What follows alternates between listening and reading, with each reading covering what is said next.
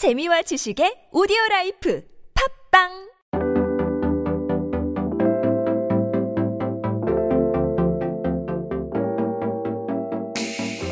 클래식이 알고 싶고 클래식이 듣고 싶은 모든 분들을 위한 방송입니다. 클래식이 알고 싶다. 레알 지금 시작합니다.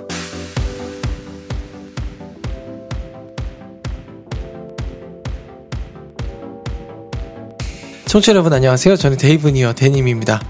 네, 클래식에 빠져서 허우적거리고 있어요. 피아니스트 안인모 님 나오셨습니다. 안녕하세요. 안녕하세요. 네. 오늘 월요일이고요. 월요일마다 우리 인물, 우리 클래식의 레알 people들을 알아보는 그런 날입니다. 우리 네. 지난주에는 어, 첫 번째 순서로 차이코프스키 어, 제가 사실 일주일 동안 진짜 헤어나질 못했습니다. 예. 네, 일주일 만에 헤어나셨다는 말씀인가요? 아니죠. 헤어날 뻔 했는데 금요일 날 제가 또 브람스 곡 듣고 주말 내내 쓰러졌다가 네. 지금 오늘 또 누구 소개시켜 주면 저 어쩜, 어쩝니까 이거 정말. 어, 그러셨어요. 네, 그래서 오늘도 음. 아 이게 체할지경입니다. 페스탈? 포르테. 어, 포르테. 네, 거기도 음악 용어 역시 아님. 네, 좋습니다. 네, 그러면 오늘 또 이야기 어, 음. 기대하면서 듣겠습니다. 네. 어, 대님 다음 주에 네. 가수 나훈아 씨의 콘서트 소식 나후나 들으셨어요? 네, 아니요. 어, 그래요? 아, 모르세요? 네. 어, 제 지인분이 부모님을 위해서 표를 구하려고 음. 했는데 글쎄 10분 만에 다 매진된 거예요. 오, 그래요. 네, 뭐 엑소나 워너원처럼 어린 아이들이 좋아하는 그런 가수들만 티켓이 경쟁이 센 게 아니라 이렇게 세월이 지나도 변함없는 인기를 누리고 계신 이 어. 아이돌 가수 나훈아 씨. 정말 인기가 무시로 있네요. 정말 놀랍죠. 네, 정말 그리고 또 어르신들이나 또 그 자제분들의 재빠른 광클릭. 어, 그렇지. 이건 정말 어르신보다 놀랐다고요? 옆에서 네. 지원 사격을 해주셨을 음. 수도 있어요. 근데 진짜 나훈아 씨가 몇십 년 지나도 화제를 몰고 다니는 분 같아요. 그렇네요. 음. 네, 그런데 19세기 유럽에도 이 못지않게 가는 곳마다 늘 화제를 몰고 다녔던 슈퍼스타가 있었죠. 바로 바이올린의 신, 악마의 바이올리니스트 니콜로 파가니니랍니다. 어, 니콜로 네. 파가니니. 네, 오늘 레알 people 두 번째 시간에 이 주인공은요, 이 멋진 남자 파가니니의 삶과 음악에 대해서 이야기 나눠볼 텐데요.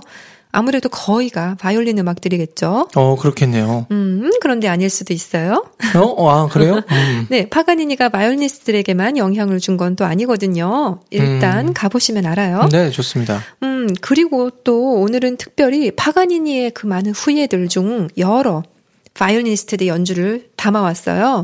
잠깐씩이지만 그들의 다양한 연주도 맛보실 수 있는 그런 시간이 되실 것 같아요. 음, 너무 좋습니다.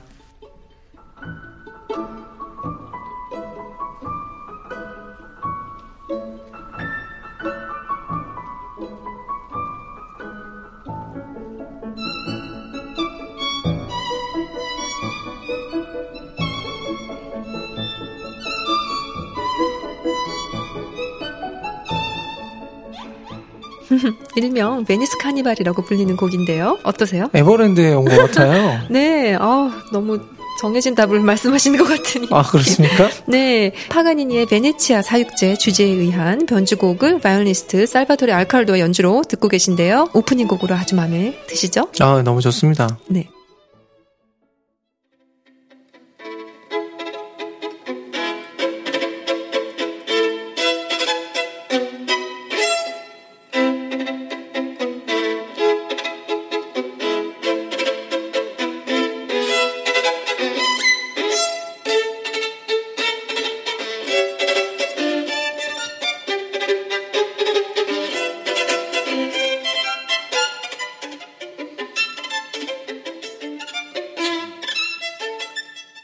네, 지금 여러분들께서는 러시아의 바이올리니스트인 나단 밀슈타인의 연주를 듣고 계신데요. 오, 이것도 파가니니 곡인가요? 땡. 아, 아니요. 또, 또 걸렸어. 네. 네. 이 곡은 바로 20세기의 거장 바이올리니스트인 밀슈타인 자신이 직접 작곡 편곡한 곡이에요. 네. 이 곡은 파가니니의 카프리스에서 주요 선율을 뽑아내서 또 바이올린 협주곡이나 변주곡 등에 나오는 여러 멜로디와 절묘하게 결합을 시켜 만든 곡이죠. 음, 파가니니 종합 선물 세트 라고 해야 되나요? 음. 그래서 이 곡의 제목도 파가니니아나입니다. 어, 근데 연주가 진짜 너무나 군더더기 없고 뭐 실수라고는 거의 없는 것 같아요. 지금 들으니까 너무 깔끔한 너무 멋진 실력이네요. 대단하죠. 예. 이런 어려운 곡을 스스로 만들고 스스로 연주하는 기분은 또 어떨까요? 음, 저는 피아노를 치는 사람으로서 그러니까 뭐 리스트 작품을 칠 때마다도 그런 생각이 들더라고요. 네. 음, 밀슈타인 스스로도 엄청난 비루트였었기 때문에 이 작품의 난이도는 정말 최고겠죠. 네. 음, 가히 젊은 바이올리스트들의 도전 의식을 불러일으키는 작품이라고 할 수 있는데요. 음, 그러면 이제 밀스타인도 파가니니 후예 정도 할 수 있겠네요. 그렇게 말할 수 있겠네요. 어, 엄청난 후예죠. 음. 대표 선수죠. 음. 이렇게 밀슈타인에게 영향을 준 파가니니 궁금하면 소리 질러? 음. 네, 지난번 레알 피플의 찰콥스키처럼 파가니니의 인생을 한번 우선 훑어볼게요. 음, 근데 대님, 제가 찰콥스키 다음으로 파가니니를 선택한 이유가 있어요. 아, 진짜 궁금해요. 그거는. 완전히 대님 때문이에요. 아이, 왜요, 또. 로시니 변주곡, 쇼팽 변주곡 소개해드렸을 때 네. 파가니니 이런 거 잘 모른다고 말씀하신 기억이 나더라고요. 네, 맞아요? 그렇죠. 제가 잘 알 수가 음. 없죠. 그래서 대님 덕분에 우리 레알러들께서도 파가니니에 대해 이렇게 알아갑니다. 아, 네. 자, 그럼 유년 시절부터 한번 살펴볼까요? 네, 이거 뭐 또 지난번처럼 우랄 산맥 이런 거 나오는 거 아닙니까, 이거? 글쎄요. 음, 네, 바이올리니스트 니콜로 파가니니는 1782년 이탈리아의 항구 도시 제노바에서 태어났어요. 네. 그의 아버지 안토니오는 항구에서 하역 일을 하던 분이었고 아마추어 음악가이기도 해서 악기를 취급했다고 해요. 악기를 다뤘다고 해요. 네네. 우선 파가니니는 이제 리스트보다는 30년 먼저 태어난 사람이에요. 음, 파가니니는 4살 무렵에 큰 병에 걸려서 거의 죽다 살아났고요. 아주 평생을 병약한 몸으로 살았어요. 어, 파가니니는 5살 때는 만돌린 먼저 배웠고요. 바이올린은 7살 때부터 배웠다네요.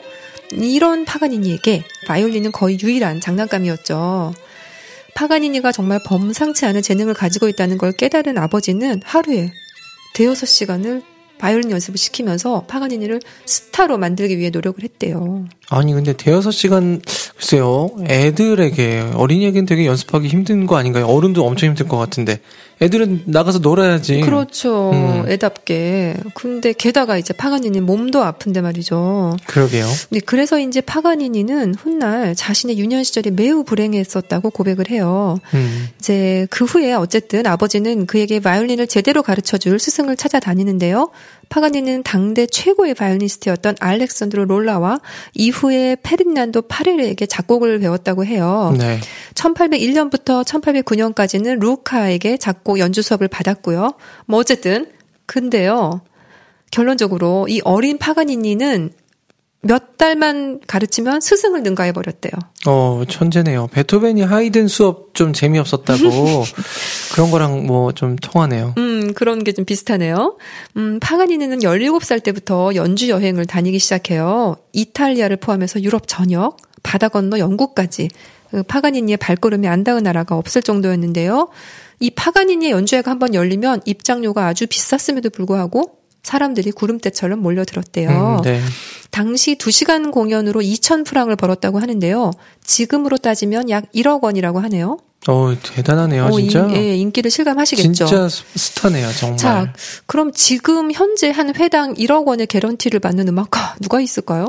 뭐, 그래요. 글쎄요. 저는 가늠을 못 하겠는데. 뭐 아주 유명 해외 지휘자들 1억이 넘을 수 있고요. 네. 연주자로서는 중국의 피아니스트 랑랑의 개런티가 1억이 넘는다고 하죠. 아, 그래요. 네.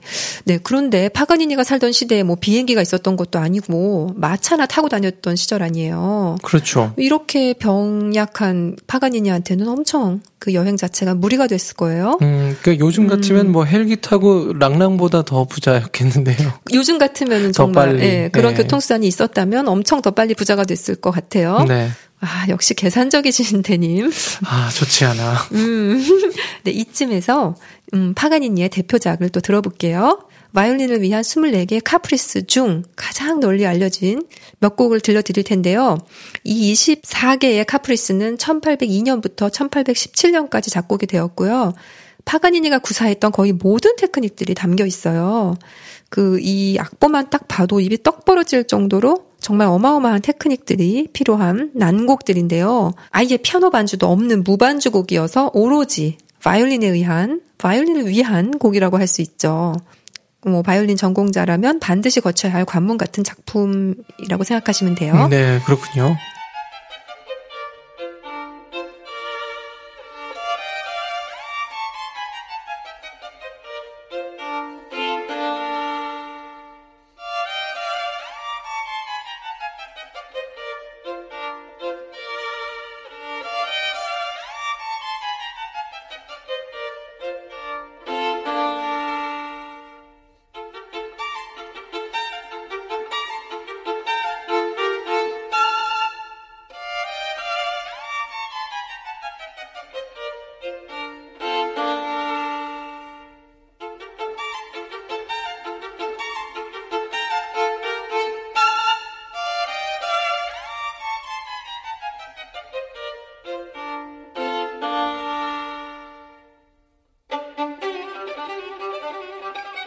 어, 이거 약간 뭔가 좀 익살스럽고 기묘한 느낌입니다. 깔, 약간 낄낄거리는 웃음소리 같기도 하고, 네. 어, 바이올린이. 네, 지금 여러분들께서는 파가니니의 카프리스 13번째를 듣고 계신데요. 어, 3도 화음이 쭉 내려오는데 막 낄낄낄낄낄 이렇게 어, 기괴하게 네. 웃는 그러게요. 느낌을 주죠. 이 곡은 제목에 Devil's Chuckle이라고 악마의 미소 또는 악마의 빈정댐 음. 이런 별명이 붙어 있어요. 음, 네. 뭐 하필 번호도 13번이잖아요. 아, 13일의 금요일 뭐 이런 거요. 아, 괴기스럽다.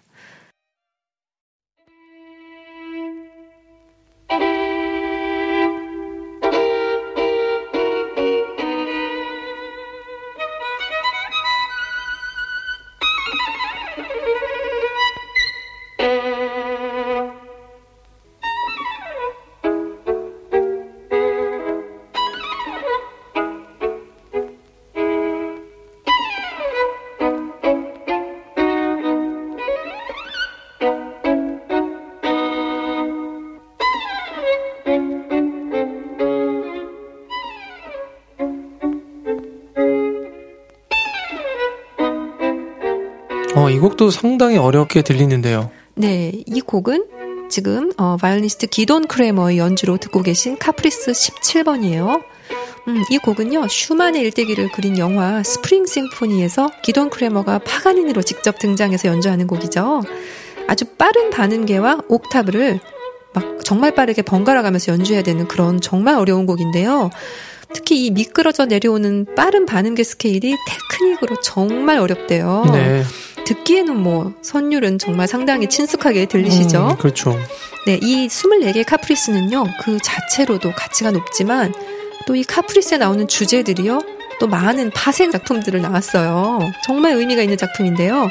어, 리스트, 브람스, 라흐마니노프, 루토스와프스키 등 많은 작곡가들이 이 작품집에 나오는 주제들에 영감을 얻어서 새로운 작품들을 만들어냅니다. 네. 조금 후에 이들의 곡을 들려드릴게요. 어, 그러면은 이 파가니니는 피아니스트가 아니고 바이올리니스트인데 피아노 곡이 거의 없고 다 바이올린 곡이에요? 네, 사실 우리가 아는 대부분의 작곡가들은 피아니스트였고, 네. 그래서 피아노 작품을 주로 작곡했죠. 음, 음. 그래서 정말 지구상엔 어, 그토록 많은 피아노 곡이 그래서 아님이 거죠. 연습할 곡이 엄청나게 많은 많은 거죠. 거죠. 네. 저도 아직 심지어 건드려 보지 못한 곡들 정말 수도 없이 많거든요. 네. 어쨌든 그런데 이 파가니니는 별나게도 바이올리니스트죠. 네. 그러다 보니 파가니니는 바이올린 곡들을 정말 많이 작곡했죠. 음, 근데 이제 사실 우리가 파가니니가 뭐 잘한다 잘한다 하지만 이게 실력이 얼마나 뛰어났던 건지 사실 상상이 잘 안 되거든요. 이게 뭔가 음. 바이올린을 뭐 묘기라도 부립니까? 음, 한마디로 말해서 바이올린으로 할 수 있는 모든 걸 다 했다고 보시면 돼요. 바이올린 한 대로 오케스트라 사운드를 낼 뿐만 아니라요. 음, 뭐 기록으로만 남아있긴 하지만 파가니니는 바이올린으로 당나귀, 개, 닭, 꾀꼬리 등 동물 소리를 흉내낼 줄 알았다고 해요. 어. 그런데 여기서 네. 하나의 증거 한번 들어보실까요?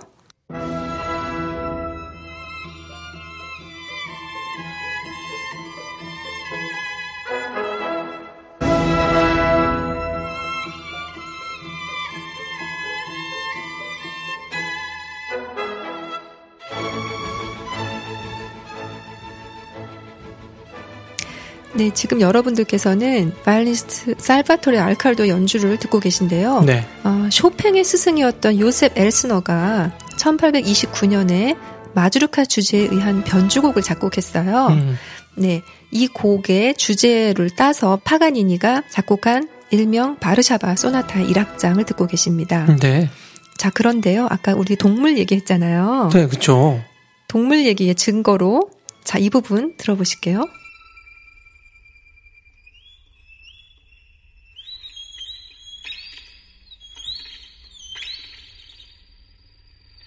오. 와, 바이올린으로 동물 소리 진짜 나네. 와, 정말 신기하네요. 아, 예? 무슨 동물인 것 같아요? 음, 자, 지금요. 듣고 계신 부분은 이 바르샤바 소나타의 사악장인데요. 새 같은데요? 새, 새 아닙니까? 새가 날아든다. 난리가 났죠. 완전히 네. 막 새장에 새가 꽉 차 있어요. 아, 그런 겁니까? 어, 근데 왜 새장, 어, 새는 꼭 새장에 있습니까? 아님 얘기하면 꼭 새는 새장에 있더라고요. 어, 새장 밖으로 나갔다가 잠깐 들어왔나? 아, 그랬나 봐요. 정말 내 새소리가 이렇게 다양하게 바이올린 하나로 날 수 있다는 거. 네. 대단하죠. 어, 대단하네요. 야, 정말 대단한 테크닉인데요. 요즘으로 말하면 비트박스 어때요? 대님 준비됐죠? 뭘 뭐가요? 비트박스. 비트박스? 음. 아, 비트박스 저 못해요. 네, 어머, 생각보다 너무 잘하시네요. 자, 그리고요. 파가니니는 즉흥 연주도 굉장히 잘했다고 해요. 공연 중간에 뭐 바이올린이 현이 끊어질 때가 많았는데요. 그때마다 연주를 멈추기는커녕 보란 듯이 남아있는 줄들로만 연주를 끝마쳤다고 해요. 나중에 자 지금 들으시는 이 곡 마리아 루이자 소나타라고 하는 G현 하나로만 연주하는 소나타를 작곡을 하기도 했어요. 음, 네, 그러니까요. 네, 사실 G현 하나로만 연주하는 곡은 이 작품이 처음은 아니에요.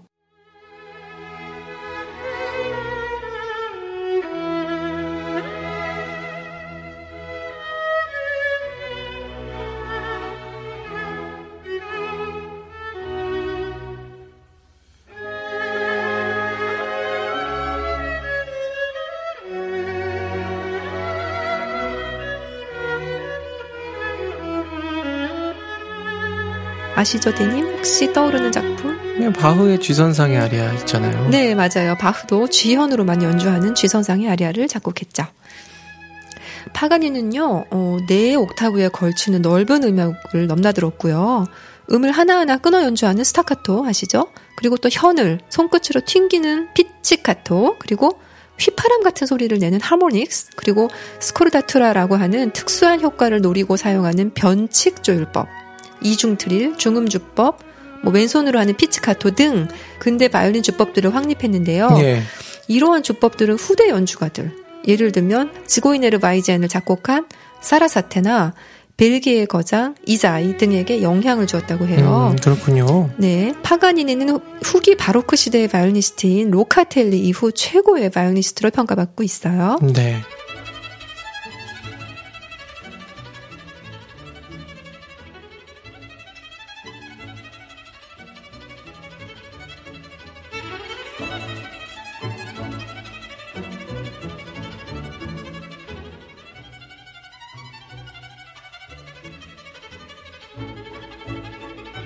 정말 대단한 테크닉이죠? 지금 듣고 계신 곡은요, 펄페투엘라라는 곡인데요. 오른손의 기교를 보여주는 곡이에요.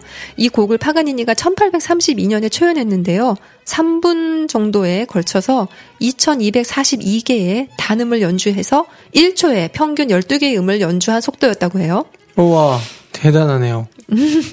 아니, 뭐, 1초에 12개의 음을 낸다고요? 네, 이 곡, 평균. 네, 와. 사실 파가니니가 살던 200년 전에 비해서 요즘 바이올린 전공생들이나 바이올리니스트들의 기량이 대폭 진화된 건 사실이죠. 음, 네. 당시 파가니니가 정말 어렵게 개발한 테크닉을요. 지금은 뭐 초등학생들도 척척 쉽게 하기도 하니까요. 이 바이올린 기교에 이러한 진화가 가능했던 건 파가니니의 이러한 공이 있었던 거죠. 네, 그렇죠. 음, 이 바이올린 주법에 대한 이야기는 이제 악기별 레알 시간에 좀 더 자세히 나눌 기회가 있었으면 좋겠어요. 어, 좋습니다. 기대가 됩니다. 네. 이 영화 하니까 아까 떠오르는 파가니니 영화가 있는데 정말 유명한 영화죠. 아시죠, 데님? 뭐죠? 악마의 바이올리니스트 파가니니라는 영화죠. 네. 네, 여기서 실제로 파가니니 역할을 했던 바이올리니스트는 실제 바이올리니스트인 데이빗 가렛인데요. 정말 난리도 아니었죠. 어, 왜요? 발연기인가? 아, 데님, 데이빗 가렛 인스타 한번 가보세요. 너무 왜요? 멋있어요. 너무 멋있어요? 데이빗 가렛 또 데님이네. 데님이네. 역시 데이브, 역시 어. 이름들이, 예. 어, 음, 아, 훌륭하다. 어머나, 어머나. 이 영화에서 보시면요, 여성 관객들이 정말 공연장에서 졸도하고 난리도 아니에요. 네. 그런데 실제로 이 데이빗 가렛의 공연에서도 그렇다네요. 그렇군요. 부럽네요.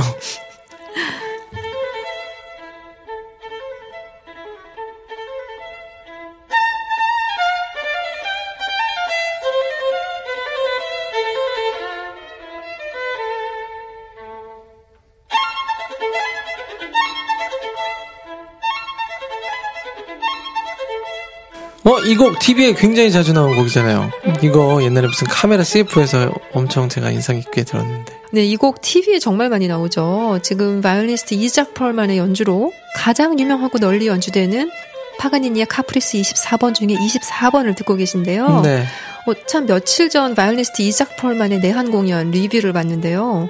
정말 그의 테크닉보다도 인간적인 따뜻함이 묻어난 공연이었다고 음, 해요. 네, 근데 그분 약간 연세 많지 않나요? 그렇죠. 지금? 예. 음. 몸도 불편하시고요. 네, 네. 예. 이 카프리스 24번은요. 음, 길이도 가장 길고 주제와 변주 형식을 띠고 있어서 앞서 나왔던 바이올린 테크닉들의 종결판이라고 할 수 있어요. 네. 그런데 이 곡을 자세히 들여다보면요. 화성이 이렇게 단순할 수가 없어요. 음. 주제의 이네 마디는 단순히 1도와 5도 화성을 오갈 뿐인데요. 네. 이런 단순한 구조의 주제이기 때문에 변주곡으로 만들어 나가기가 정말 용이하지 않았을까 하는 생각이 들더라고요. 음, 네네. 이 단순함이라는 것이 여러 분야에서 가장 기본적이면서 확실한 생명력을 지닐 수 있는 힘이 아니겠어요? 음, 그렇죠. 음. 이어서 제, 어, 이 24번의 주제가요. 브람스에 의해서 어떻게 또 다른 음악으로 만들어졌는지 한번 들어볼까요?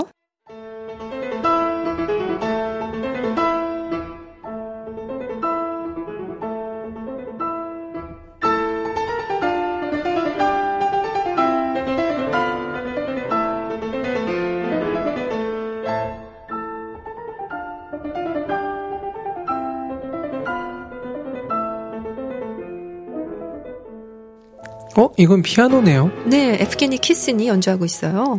이 파가니니 카프리스 24번의 주제가요. 브람스에 의해 또 이렇게 다른 피아노 곡으로 만들어졌죠. 음. 이 곡은 브람스의 파가니니 주제에 의한 변주곡이에요. 네. 어, 바이올린이 좀 강렬하다고 하면은 그 강렬함을 피아노로 그대로 옮겨놓은 것 같아요. 네. 또 이 브람스는요, 유독 변주곡에 특히 능한 작곡가였어요. 이 카프리스 24번의 주제 하나를 가지고 28개의 변주곡을 만들어냈죠. 전체는 피아노 연습곡이라는 제목이 붙어서 제1권과 2권, 각각 14개의 변주로 나눠져 있습니다. 음. 네, 이 브람스의 변주곡이 리스트 같은 화려함을 추구하진 않지만 풍부한 화성과 온화한 감성이 담긴 작품이에요. 네. 그럼 이제 실제로 파가니니 연주 본 사람들은 진짜 놀랐을 것 같은데, 그러니까 뭐 악마한테 영혼 팔았다 이런 얘기까지 나오는 거죠? 어머, 아시네요. 네, 네. 그런 셈이죠.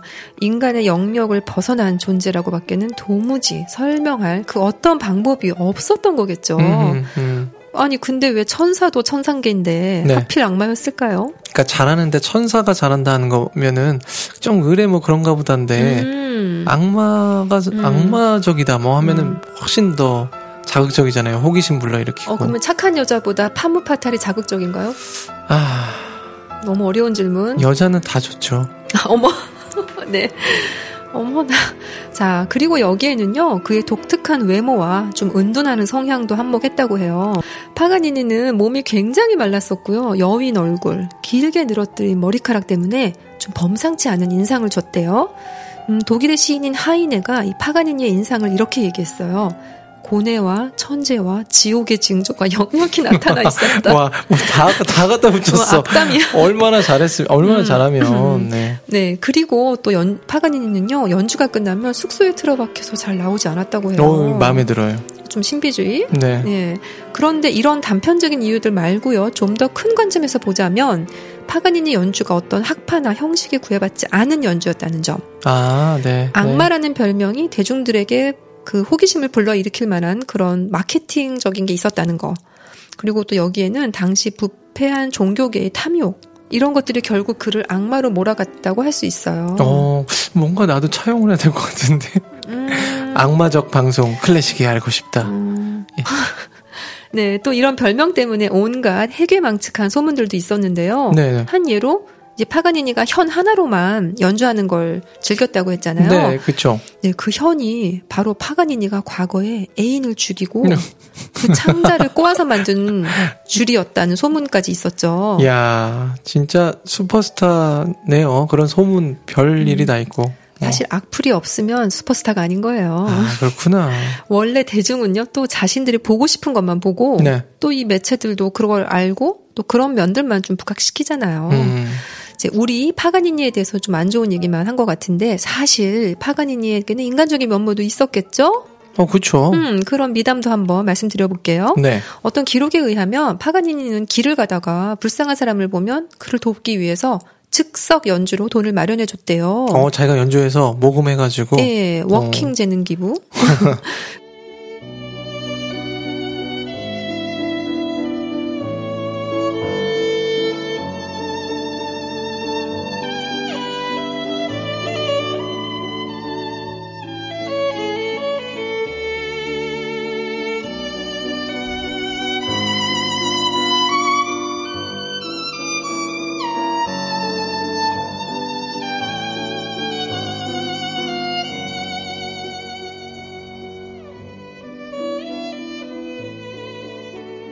파가니니가 프랑스에 있을 때 작곡가 베를리오즈의 음악을 듣고 너무 음. 감동해서 그에게 선뜻 2만 프랑의 돈을 지원해줬다고 하는데요. 어.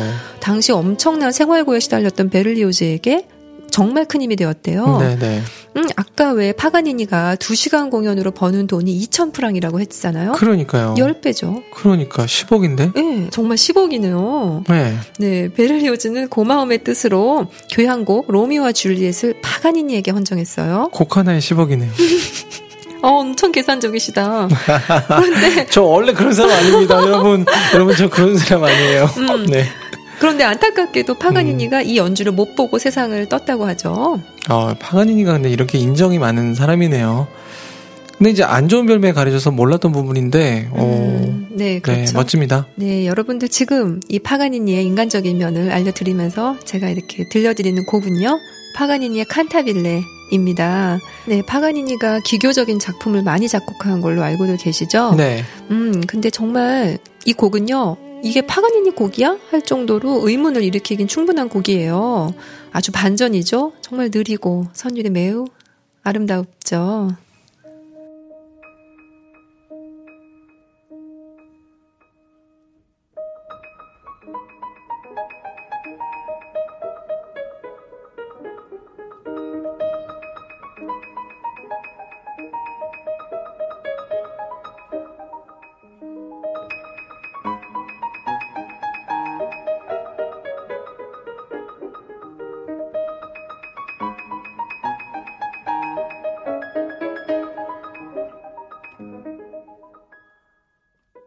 네, 파가니니의 카프리스가 이 많은 작곡가들에게 영감을 줬다고 말씀드렸는데요. 네. 브람스의 파가니니 주제에 의한 연습곡에 이어서 이번에는 프란츠 리스트의 곡을 들려드리고 있어요. 아, 그런데 이거 꼭 약간 종소리 같네요? 아시는 곡이죠, 데님? 종소리가 뭐 어떤 것 같아요? 아니, 뭐, 약간은 작은 종 울리다가, 음. 뒤로 갈수록 뭔가 좀 큰 종 울리는 그런 느낌. 네, 종 땡땡. 네, 연, 지금 여러분들께서는 어, 파가니니 주제에 의한 6개의 대연습곡 중 3번 라 campanel라를 듣고 계신데요. 아, 네, 이라 campanella 하면 대님이 말씀하신 것처럼 종소리를 뜻해요. 네. 이 종소리 음색이 정말 다양하고 예쁘죠. 음, 그렇죠. 그런데 듣기에는 굉장히 아름다운 이 곡, 유명한 이 곡 사실은 도약이 너무 커서요. 연주하기에는 정말 힘든 곡이에요. 그렇군요. 아차 하면 땡이 아니라 띵 이렇게 나는 거죠. 어허, 그러니까요. 네, 이 곡라 campanell라는 파가니니의 바이올린 협주곡 2번의 마지막 악장 종에 붙이는 론도라는 곡을 편곡한 곡이에요. 네네. 파가니니 주제에 의한 6개의 대연습곡 3번이 바로 이 곡라 campanell라고요. 음, 여섯 번째 연습곡은 바로 아까 들으셨던 카프리치오 24번을 가지고 만든 변주곡인데요. 브람스의 파가니니 주제에 의한 변주곡과 같은 거죠. 잠시 들어보실게요.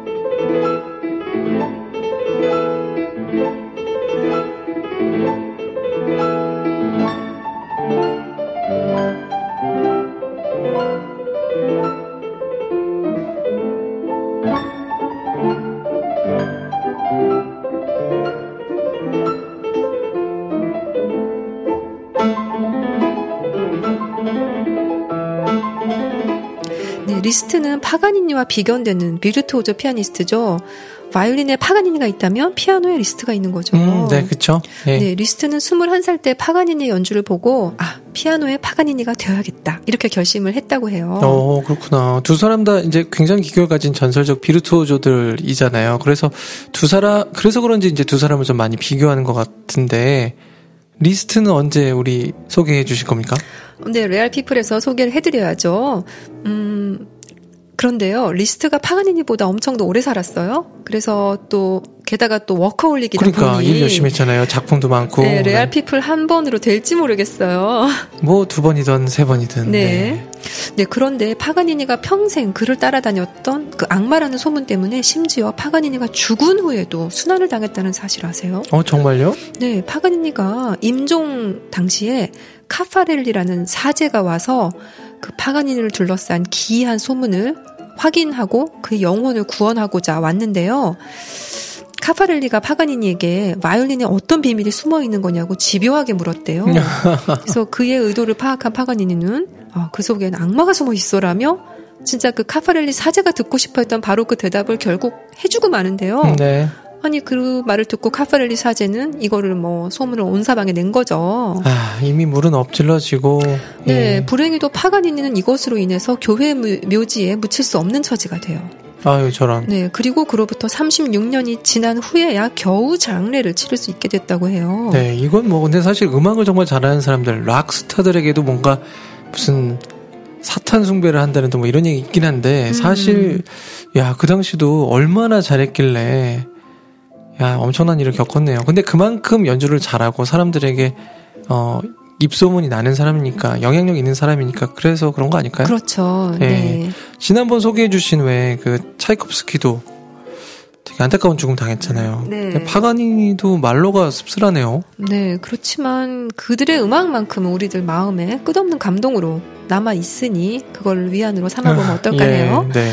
음, 우리가 사랑하는 클래식 바이올린 작품들과 이작 펄만, 기돈 크레머, 클라라 주미강 뒤에는 바로 세기의 바이올리니스트 파가니니의 천재성과 그의 바이올린에 대한 광기 어린 열정이 있었음을 다시 한번 상기하는 시간이 되셨기를 바래요. 음, 네. 마지막으로요. 아까 말씀드린 멋진 바이올리니스트 데이빗 가렛 기억하시죠? 네. 네 데이빗 가렛의 바이올린과 음, 소프라노 니콜 셰르징어의 목소리로 영화 파가니니 중에서 나오는 멋진 음악 들려드릴게요. 네, 이 곡은요, 파가니니의 바이올린 협주곡 4번의 2악장의 멜로디에 가사를 붙여서 노래로 만든 곡이에요. 제목은 나 그대만을 생각해 내 사랑입니다. 영화를 보시면요, 요 네. 장면을 보시면 정말 꿀 떨어져요. 꿀 떨어져요? 네. 이 곡 끝까지 들으시면서 오늘 레알 피플 파가니니 시간 마칠게요. 오늘은요, 바이올리니스트 파가니니에 대해서 들었습니다. 어디 가서 바이올린 하면 파가니니, 파가니니 하면 바이올린이라고 말하실 수 있겠네요. 그의 음악과 생애에 대해서 오늘 살펴보는 시간이었습니다. 오늘도 감사드리고요. 저희는 음악 들으면서 내일 레알 캔디 때 인사드리도록 하겠습니다. 고맙습니다. 고맙습니다.